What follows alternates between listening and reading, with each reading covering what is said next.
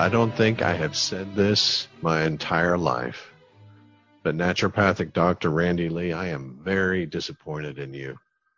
Oh we are, no. We are about to do a podcast on the month of May, and you've left out a very important day in May. And that's Star Your Wars birthday. Day. No, Star Wars Day. May the 4th. You're right. I missed that. Ugh.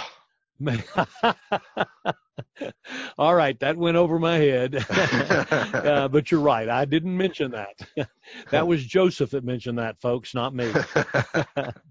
hey, um, we are we are going to talk about May. You know, every month uh, this year, uh, Jolene, who's one of our naturopathic doctors at the store, uh, does research on uh, holidays and uh, tries to tie those into uh, health things, things that we would be interested in in the uh, natural in the naturopathic field, or in the medical field, or in the doctor field, or in in our field uh, here as an herbalist as well in a in a health food store. So uh, this is the month of May, and uh, she's um, uh, you know every every kind of ailment that you have these days has a day, has a focus, has an awareness moment. And in the month of May, uh, they, those awareness things fall to arthritis, asthma, allergy, employee health, health, and, health and fitness, uh, fibromyalgia, health, vision, uh, lupus, mental skin cancer, strokes, women's health, and uh, and world uh, world no no tobacco day. All, all those kinds of things fall in the month of May. So if you're watching your calendar, you'll see all those awarenesses come up in the month of May. What Jolene has done is she's taken uh, a couple of the, actually three, I think, of the major holidays that are in May, and then she's not trying to teach you about the holidays necessarily, but she's thinking something that you may be aware of that's happening in those holidays that we could talk about the health of. For example, um, the first one in the month of May is May Day, and uh, uh, she's she talked about going back to Roman times and Chinese, Middle East, a lot of things like that. But the topic came out to be uh, May Day uh, was uh, floral. And so um, a lot of flowers growing, a lot of flowers being planted, a lot of flowers being given.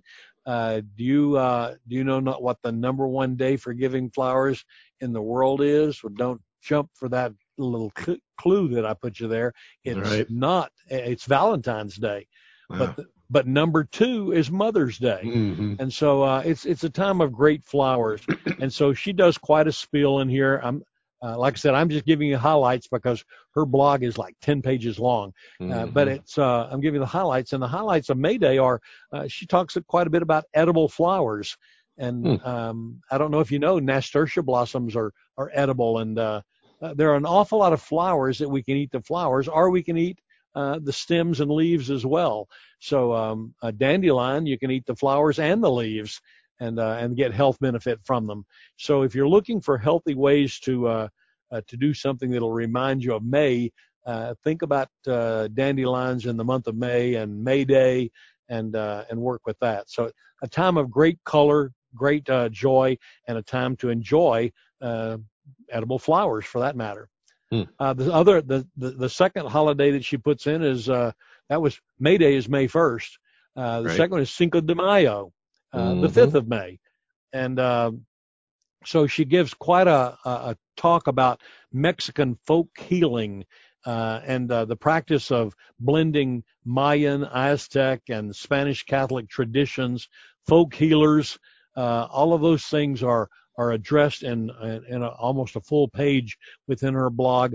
Uh, so if you want to look at some of the things that are specific to Mexican healing or the Mexican healing system, are things that we as American have drawn from uh, our our Mexican brothers and sisters, uh, are those Mexicans who are living among us as citizens of our United States. Um, and look at some of the things that they do to practice medicine that may be a little bit different uh, from what we normally see. You can get an, a hint of those uh, in in her blog on uh, the Cinco de Mayo day. The third one she has listed is uh, Mother's Day, and uh, she does a little bit of talk about two categories with Mother's Day. Of course, women's health, but she covered women's health quite a bit back in February when we were talking about Valentine's as well. And so uh, she did a little twist on it this month and put in some stuff about childcare. And so mm-hmm. if you're looking for some specific things on that you could do to help with your with your child care, whether it's uh, uh, infant massage, uh, she addresses that. She's talking about chiropractors who specialize in manual adjustment for children, uh, particularly if you've got spinal disorders or things uh, that deal with um, uh, any kind of physical things for a young child. She covers those in there as well.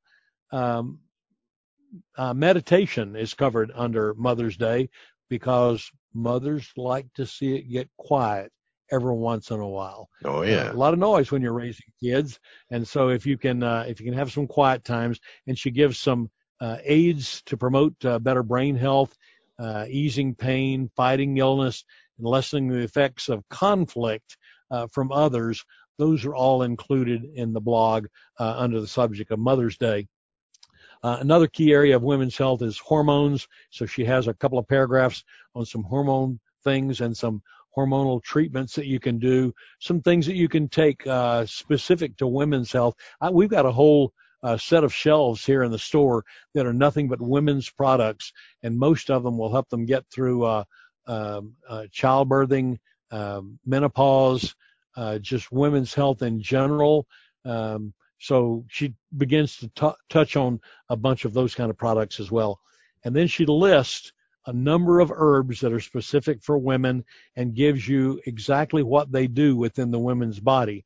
So if you're interested in reading about uh, wild yam, dong quai, black cohosh, dandelion, licorice, maca, rhodiola, ashwagandha, schizandra, uh, yes, that those really are all the names of herbs, and she lists what the women get out of those particular herbs.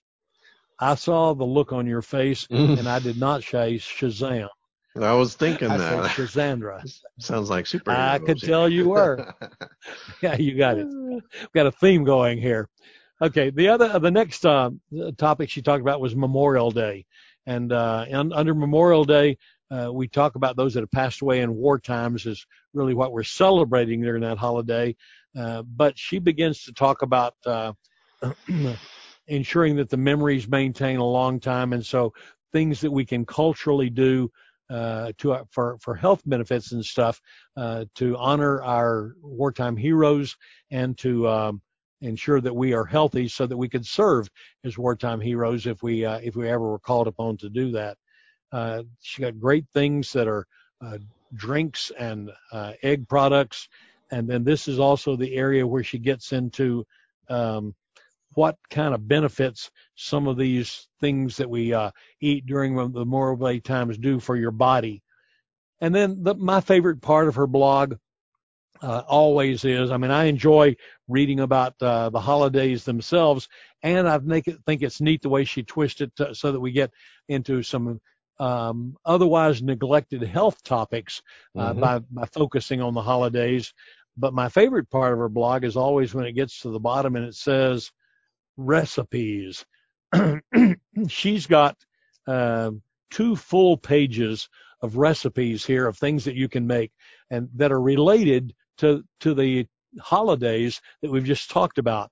Uh, things like uh, Kentucky Derby mint julep recipe, uh, flea and tick washes because uh, we have in the summertime an abundance of fleas and ticks that are coming around.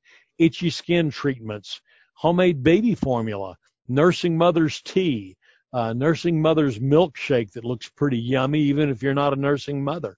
Mm-hmm. So if you want to get some really good recipes uh, that are that just happen to be oriented around some of the holidays, you can find those recipes there as well. Uh, take a look at it. It's lengthy, but it's very, very informative and very, very interesting. So take a few take a few minutes and read the long blog. Very good. All right.